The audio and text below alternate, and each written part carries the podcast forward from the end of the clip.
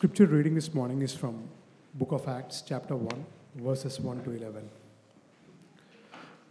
In the first book, O Theophilus, I have dealt with all that Jesus began to do and teach until the day when he was taken up, after he had given commands through the Holy Spirit to the apostles whom he had chosen. He presented himself alive to them after his suffering by many proofs, appearing to them during 40 days and speaking about the kingdom of God. And while staying with them, he ordered them not to depart from Jerusalem, but to wait for the promise of the Father, which he said, You heard from me, for John baptized with water, but you will be baptized with the Holy Spirit not many days from now. So when they had come together, they asked him, Lord, will you at this time restore the kingdom to Israel? He said to them, It is not for you to know the times or seasons that the Father has fixed by his own authority. But you will receive power when the Holy Spirit has come upon you, and you will be my witness in Jerusalem and in all Judea and Samaria and to the ends of the earth. And when he had said these things, as they were looking on, he was lifted up, and a cloud took him out of their sight. And while they were gazing into heaven as he went, behold, two men stood by them in white robes and said, Men of Galilee, why do you stand looking into heaven? This Jesus, who has taken up from you into heaven, will come in the same way as you saw him go into heaven. This is the word of the Lord. Thanks be to God.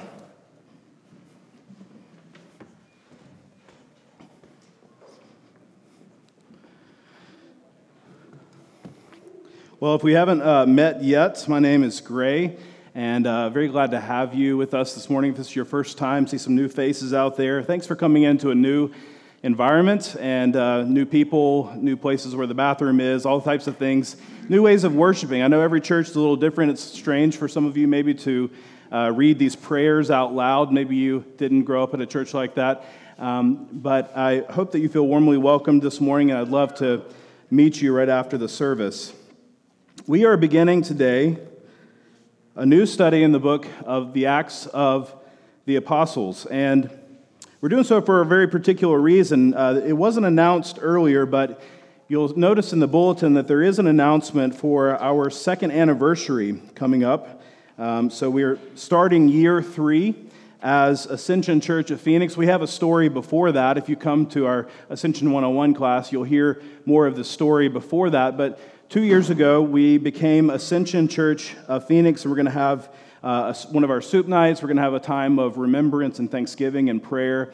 And it's during this time of the year that I like to talk a little bit about vision uh, for our church. It seems like an appropriate time near our anniversary. And uh, so far, at least, we've always talked about the ascension which is our name, Ascension Church of Phoenix, and we are named after the great event in history, the great event of our salvation, the ascension of Jesus into heaven. Jesus lived a perfect life. He died on the cross. Um, he, he was raised from the dead, the resurrection, and then he ascended into heaven. And so, the first year that we became Ascension, uh, two years ago, we started out with a series on the ascension itself, four sermons about what the ascension means. And continuing that theme, last year we started a series on the Psalms of Ascent. That's Psalm 120 through Psalm 134 about the upward life of God, which connects to Christ's ascension. Well, this year we're beginning the book of Acts during this time because the book of Acts begins with the ascension of our Lord Jesus. The book of Luke ends with the ascension, and the book of Acts begins with the ascension. This is the story of Christ after he was raised from the dead.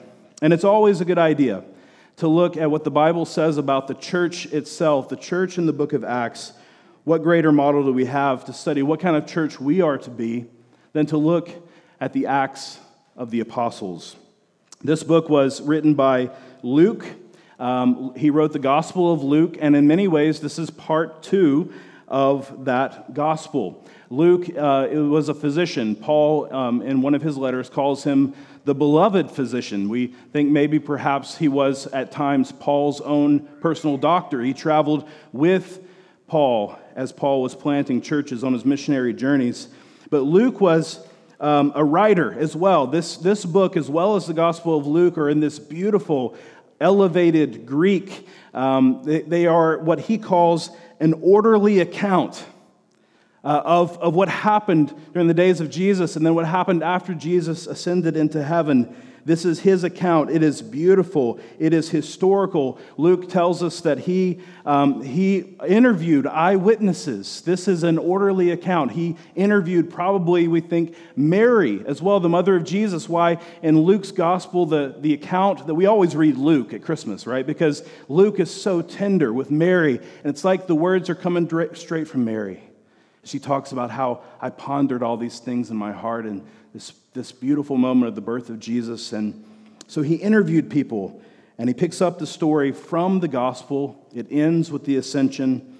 And now, in this second book, the, the Acts of the Apostles, Luke continues his story 40 days after Jesus is raised from the dead. And we begin our study there. Let's ask the Lord for his help this morning by his Spirit. Father in heaven, we are already so full, already have received the gospel, confessed our sins, and been assured of your grace to us.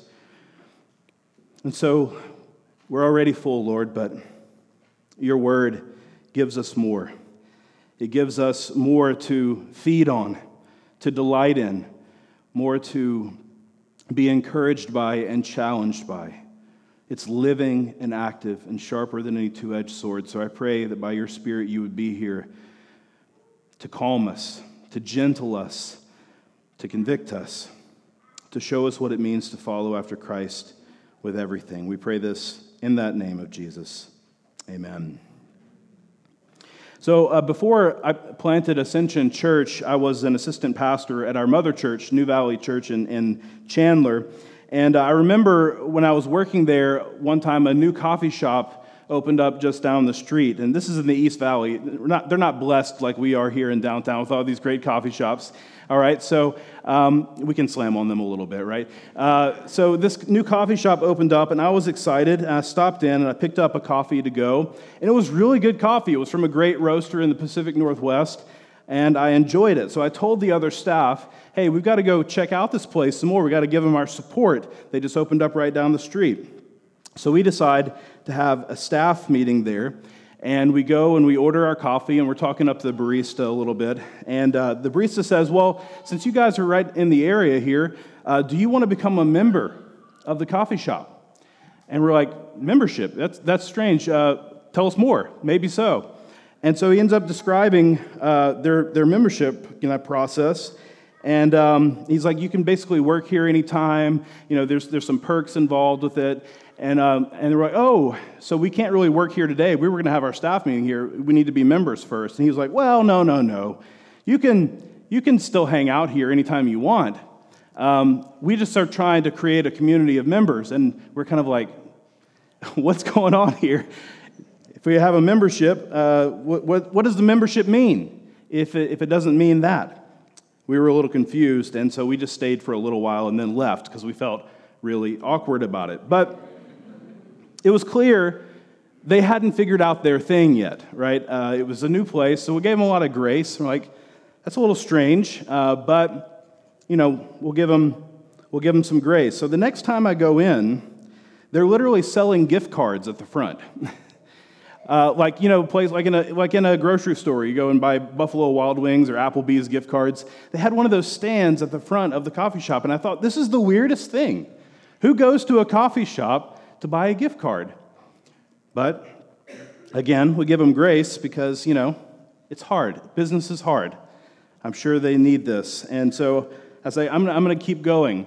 The, the next time I went, I kid you not, outside next to their huge sign of the name of the coffee shop, I'm not going to tell you what it is, I'm going to speak ill of them. They had a huge neon sign that said, We buy and sell gold. And you walked in, and they had a case full of gold watches. And there was like a scale behind the counter where they could weigh the gold. It was so weird. It's like, this is now a pawn shop. It was so strange. And we just had this experience. What is this place? There's like no identity to it. So I stopped going. It's too weird. It is not my intent in uh, this sermon or any other that comes from this to speak ill of other churches or uh, to say that we're better or you know somehow superior or in any way. If you're if you're new here, or if you know if you've been here before, you know that's not our heart here. But I do have a concern for the American church, and it's analogous to the story that I just told. I see something analogous happening in our churches the sense of what are we doing here? What is the identity of this place? Are we primarily and only maybe a community? Many churches talk about that. Hey, we're a community here, and that's really all that we care about. We're a community. Churches should be communities, but if that's the center, that's what churches say. Are we primarily a place for experiences, like where people go and there's a concert and there's a, there's a feeling of closeness to God, and, and uh, if we have that kind of experience, then it's a good day at church. Are we a activist organization, a political entity, left or right, where, you, uh, where you're encouraged to go out and, and make the world a better place, some, find some version of the good, and, and is here the place where you get encouraged to go and live that out? Is this a nonprofit?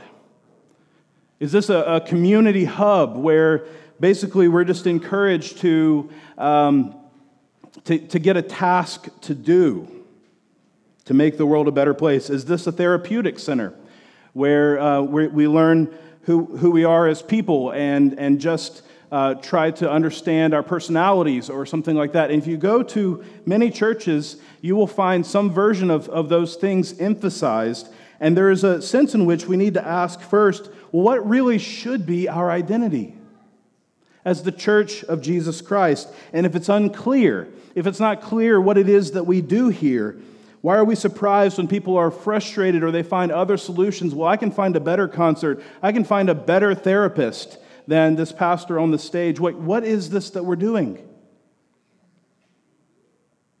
What is our identity? Well, what is it supposed to be? The early church Within the first few hundred years, they gathered around creeds saying what they believed. And we're going to say one in just a few minutes after we take communion, the Nicene Creed. And in that, we will say that we believe in the church. What is that? The description is one holy, Catholic, and apostolic church. I'll have to skip over the first two adjectives. One or the three, one holy Catholic. I know people have questions about why we even say that. So we're a Presbyterian church. More on that later. I can't go there today. But I'm going to go to that third one, apostolic. And as we begin the Acts of the Apostles, it is important for us to know that we are an apostolic church. What does that mean? We are built on the foundation of the apostles themselves. We are studying their acts the Acts of the Apostles, so that we can have our identity as an apostolic church. Here's what I mean we are an apostolic church if we continue in what the apostles themselves witnessed, believed, and shared. We are an apostolic church if we continue not creating our own identity, not deciding ourselves what is the purpose of this, but if we continue in what the apostles themselves believed witnessed, and shared. What are those things? Well, we're going to be looking at the rest of the book to answer that question, but let's begin with this three unities of the apostolic church. Three things that every church that is apostolic should gather around, should continue in. Here's the first one the church, the apostolic church, has one foundation. One foundation. What is that foundation? The answer is Jesus Christ. Look at verse 1 with me. In the first book, O Theophilus, I have dealt with all that Jesus began to do and teach until the day when he was taken up after he had given commands through the Holy Spirit to the apostles whom he had chosen. He presented himself alive to them after his suffering by many proofs, appearing to them during 40 days and speaking about the kingdom of God. This Jesus is the theme that Luke picks up. He continues, he says, he's writing to this uh, person, Theophilus, we don't know much about, but he's saying, I wrote to you the first time in the Gospel of Luke. And what was that about? It was about Jesus. He mentions his name here. With all that Jesus. Who is this person? Well, in, the, in that Gospel, he tells the story of his life, he tells the story of his birth of his life and of his death and of his resurrection and his ascension. And I want you to notice something. When Luke begins this, he doesn't say, as many people say, part one was about Jesus, part two is about the church. You actually expect him to say that. In the first one, I talked to you about Jesus, what he did and what he taught before his ascension, until the day when he was taken up. But Luke doesn't finish his thought. It's almost like he's saying, this is part one of his birth and everything that led up to his ascension. And now, part two is about what Jesus is doing after his ascension. The second part is still about Jesus. The early church was about Jesus. It's what the ascended Christ is doing in the world what he did before the ascension and what he did after the ascension. And if you look at these first 11 verses of the book of Acts, it tells us the whole story in a nutshell of Christ. Jesus, he mentions his name, Jesus, this person. If we were reading a book of theology, we would say, well, if you want to study Jesus, you study his person and you study his work, his person. This Jesus was born of the Virgin Mary. He was overshadowed, uh, Mary was overshadowed by the Holy Spirit. He would be shown to be the Lord of heaven and earth, the great I am, God Himself. And Luke says here, all that Jesus began to do and to teach, and what we'd say about what He did and what He taught, we would call that His work. The person of Jesus and the work. What was this work? What did Jesus do? Well, the Bible tells us he lived a sinless life. What did he teach? He taught primarily about the kingdom of God. After he taught, we know the story. He died. That's what he did. It was his plan. His death was planned. It was not a political death, just, just that. It wasn't just a death by example, it was an atoning death on behalf of his people. And what happened next? Well, Luke continues, verse 3 he presented himself alive to them. After his suffering by many proofs, this is the resurrection. He convinces his apostles of his life over 40 days. What happens next? The ascension. Verse 9. Skip down with me to verse 9. And when he had said these things, as they were looking on, he was lifted up, and a cloud took him out of their sight. The ascension. What does that mean? Well, I did four sermons on it. You have to go back and listen. But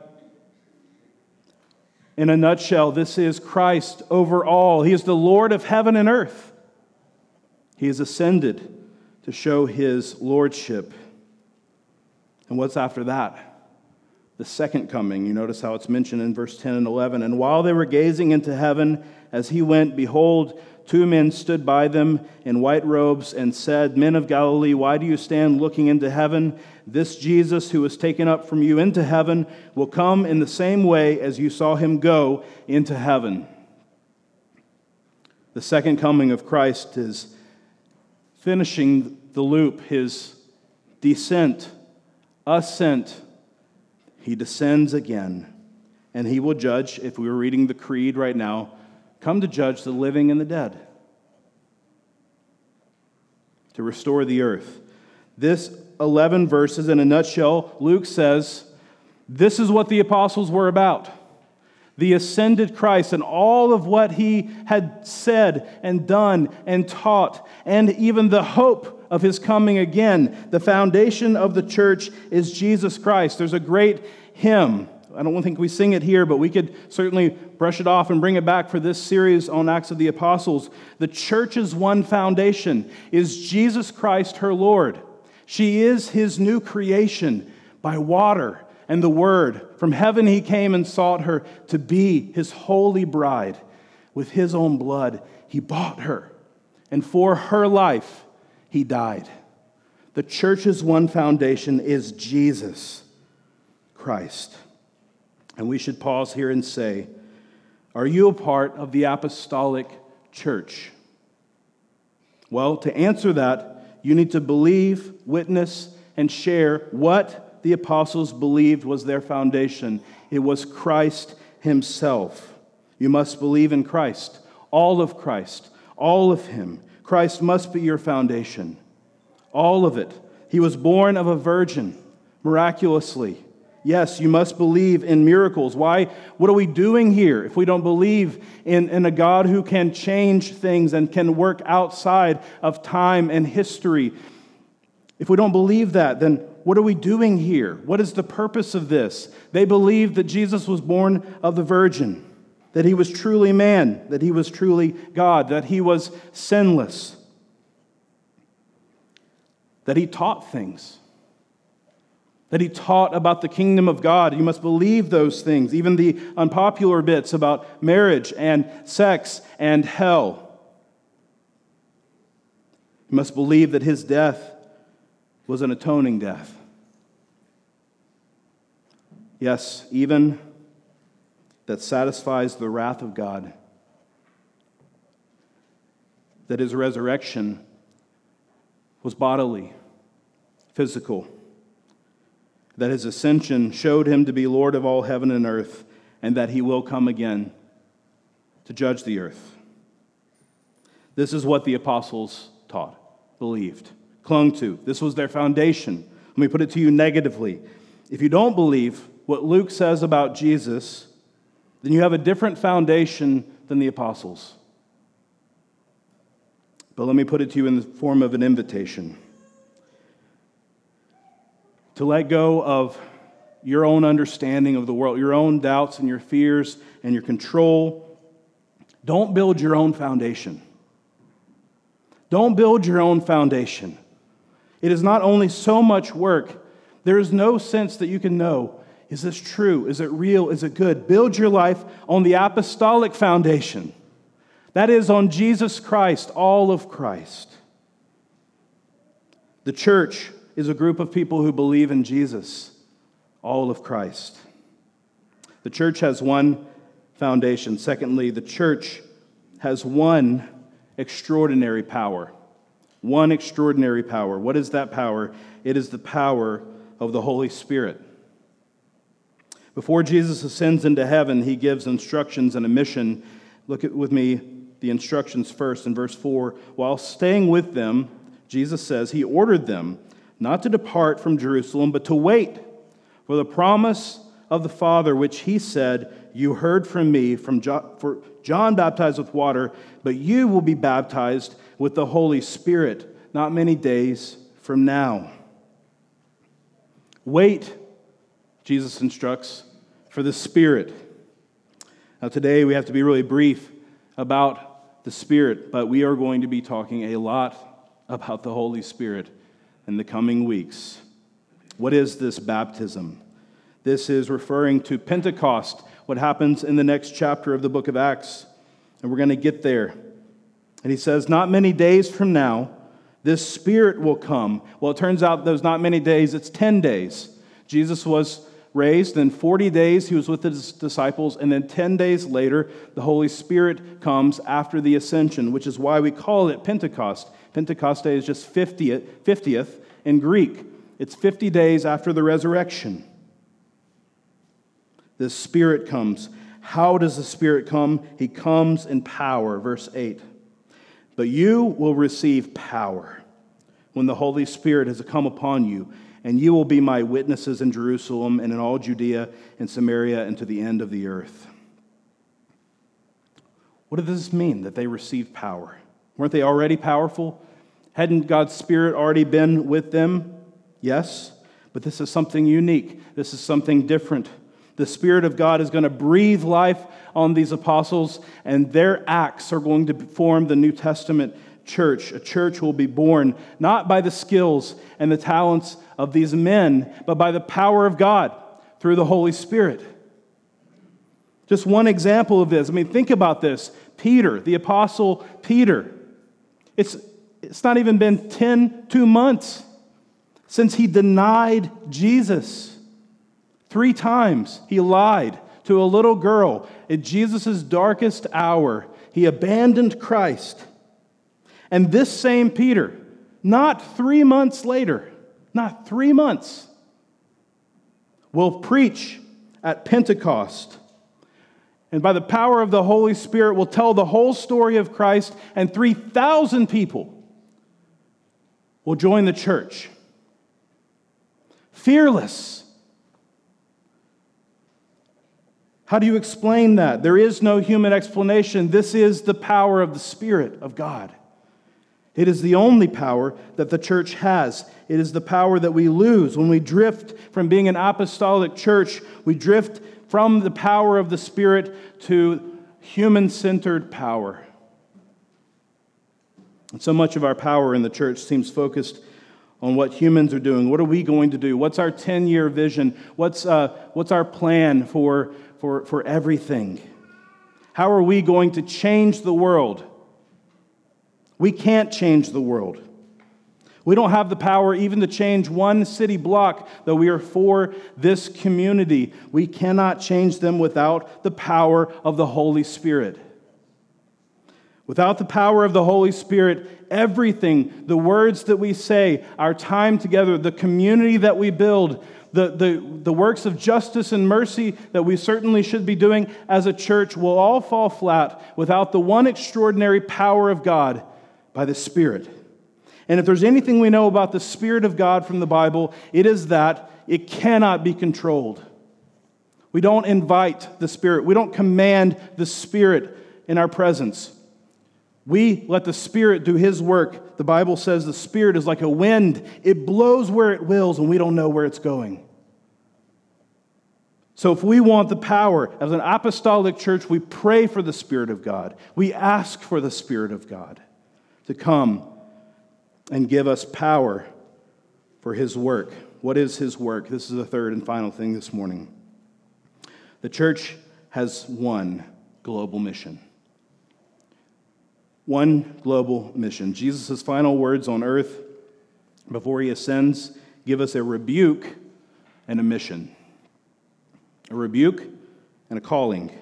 Look first at the rebuke. Verse 6 When they had come together, they asked him, Lord, Will you at this time restore the kingdom of Israel? He said to them, It is not for you to know times or seasons that the Father has fixed by his own authority, but you will receive power. You see the contrast there? The apostles are still thinking, even at this stage, that what God is primarily going to do is restore to them the power of Israel, the nation of Israel. And Jesus says, don't go there in your minds. Don't get distracted. In other words, there's always a temptation for the church to be distracted, trying to be God, trying to know the times and the seasons. This is not something that we do as an apostolic church. We don't obsess over charts and graphs and, and knowing the end times and knowing when God is going to appear. We don't obsess over the political machinations of our country. I'm not saying they're not important. I'm not saying that we shouldn't be informed or anything like that. It's just that the obsession with that, some places, the apostolic church does not say this is exactly what God's going to do. This is the revival that will definitely start if we do X, Y, or Z. This is not how we function. Don't do that. He says, but do this instead receive power from the Holy Spirit to be my witnesses. What a huge word in the book of Acts this is. Throughout the book of Acts, you'll find this word, witness. My witnesses. Peter's going to use it in the sermon in the next chapter. This Jesus Christ, God raised from the dead, and of that we are witnesses. To be my witness. Where? To Jerusalem, Judea, Samaria, to the ends of the earth. It's hard to recreate the shock of this, even though it should have been not a shock to these apostles. But certainly, this is not what they were expecting him to say when they said, Will you restore this time, to restore Israel? And he says, No, not for you to know, but you will receive power to be my witnesses. not just in Jerusalem, but in Judea. Okay, that makes sense. Judea is still in our tent. It's to Samaria,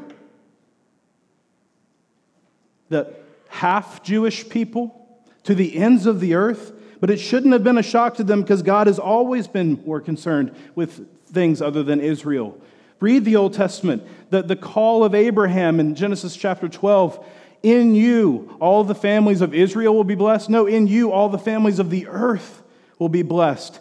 Read his call to Israel. You are to be a light to the nations, a light to the Gentiles. This was always God's plan, and it is always God's people who try to make it more internal and about what we are doing.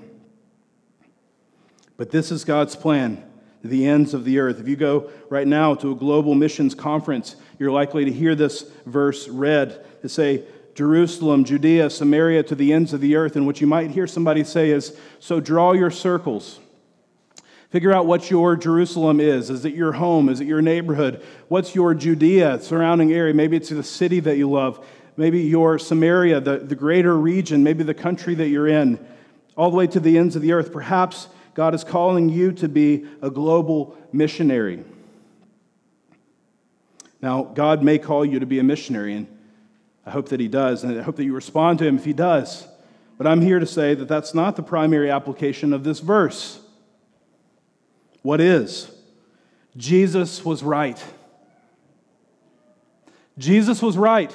The Holy Spirit's power did what Jesus said He would do. The proof is right here in Ascension Church of Phoenix, at the ends of the earth. You can't almost get further from where this happened than where we are right now. And here we are, studying the book of the Acts of the Apostles, trying to be an apostolic church. Jesus said, You will be my witnesses, not just in this area, but to the ends of the earth. This is where God's witnesses come. This is where we are. Jerusalem is a long way from here. Just coincidentally, I looked it up. We're at the same almost the same latitude as Jerusalem, Phoenix is, just coincidentally. It's like straight east from here and a little south. Seven and a half thousand miles as the crow flies. If a crow could fly that far, I suppose. It's a straight shot almost, seven and a half thousand. Think of all the peoples, all this great nation of the United States, all the, the ocean, all the way to Israel to Jerusalem.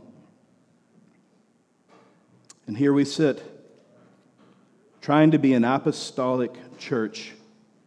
So the next time somebody says, Have you thought about being a missionary? you can say, Well, I am already an apostolic witness to the ends of the earth.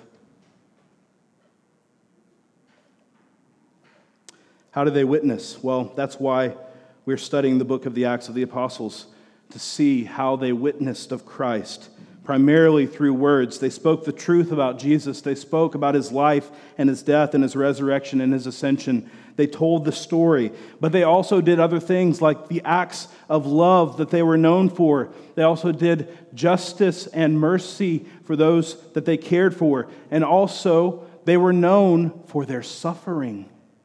There are many things that the church can do, but all of those things serve one purpose witnessing to Christ because he is the hope of the world. And if we set our mind on that unity, that that is what our purpose is, all these things will come community, acts of service, helping others who are around us, being a light in this neighborhood, starting a community garden, all the things that we do as a church must be based in this an apostolic witness to Christ. In all we do, we are his witnesses. When we worship, we proclaim his dominion. When we listen to his word and obey it, then we are different from the world, and that is a witness. When we give a reason for the hope that's within us to our neighbor who is curious, we are witnesses. When we eat the bread and drink the cup, we are witnesses. We are saying we are filled with Christ. And, and though everything else will make us hungry and thirsty again, and we've believed other things, now we come back to the truth Christ in us, the hope of glory. That is a witness. All that the church does is a witness to Christ. This is called the Acts of the Apostles. But why did they do their acts? Because they had a foundation Christ Jesus. They knew him, they witnessed to him. Because they had a power that wasn't their own, it was the power of the Holy Spirit. And through that power, they became witnesses. So, we're just going to call it the book of Acts for simplicity, but here's what we could name this book this is the work of the ascended Christ. By the power of the Holy Spirit, through the acts of the apostles, to the ends of the earth. Let's pray.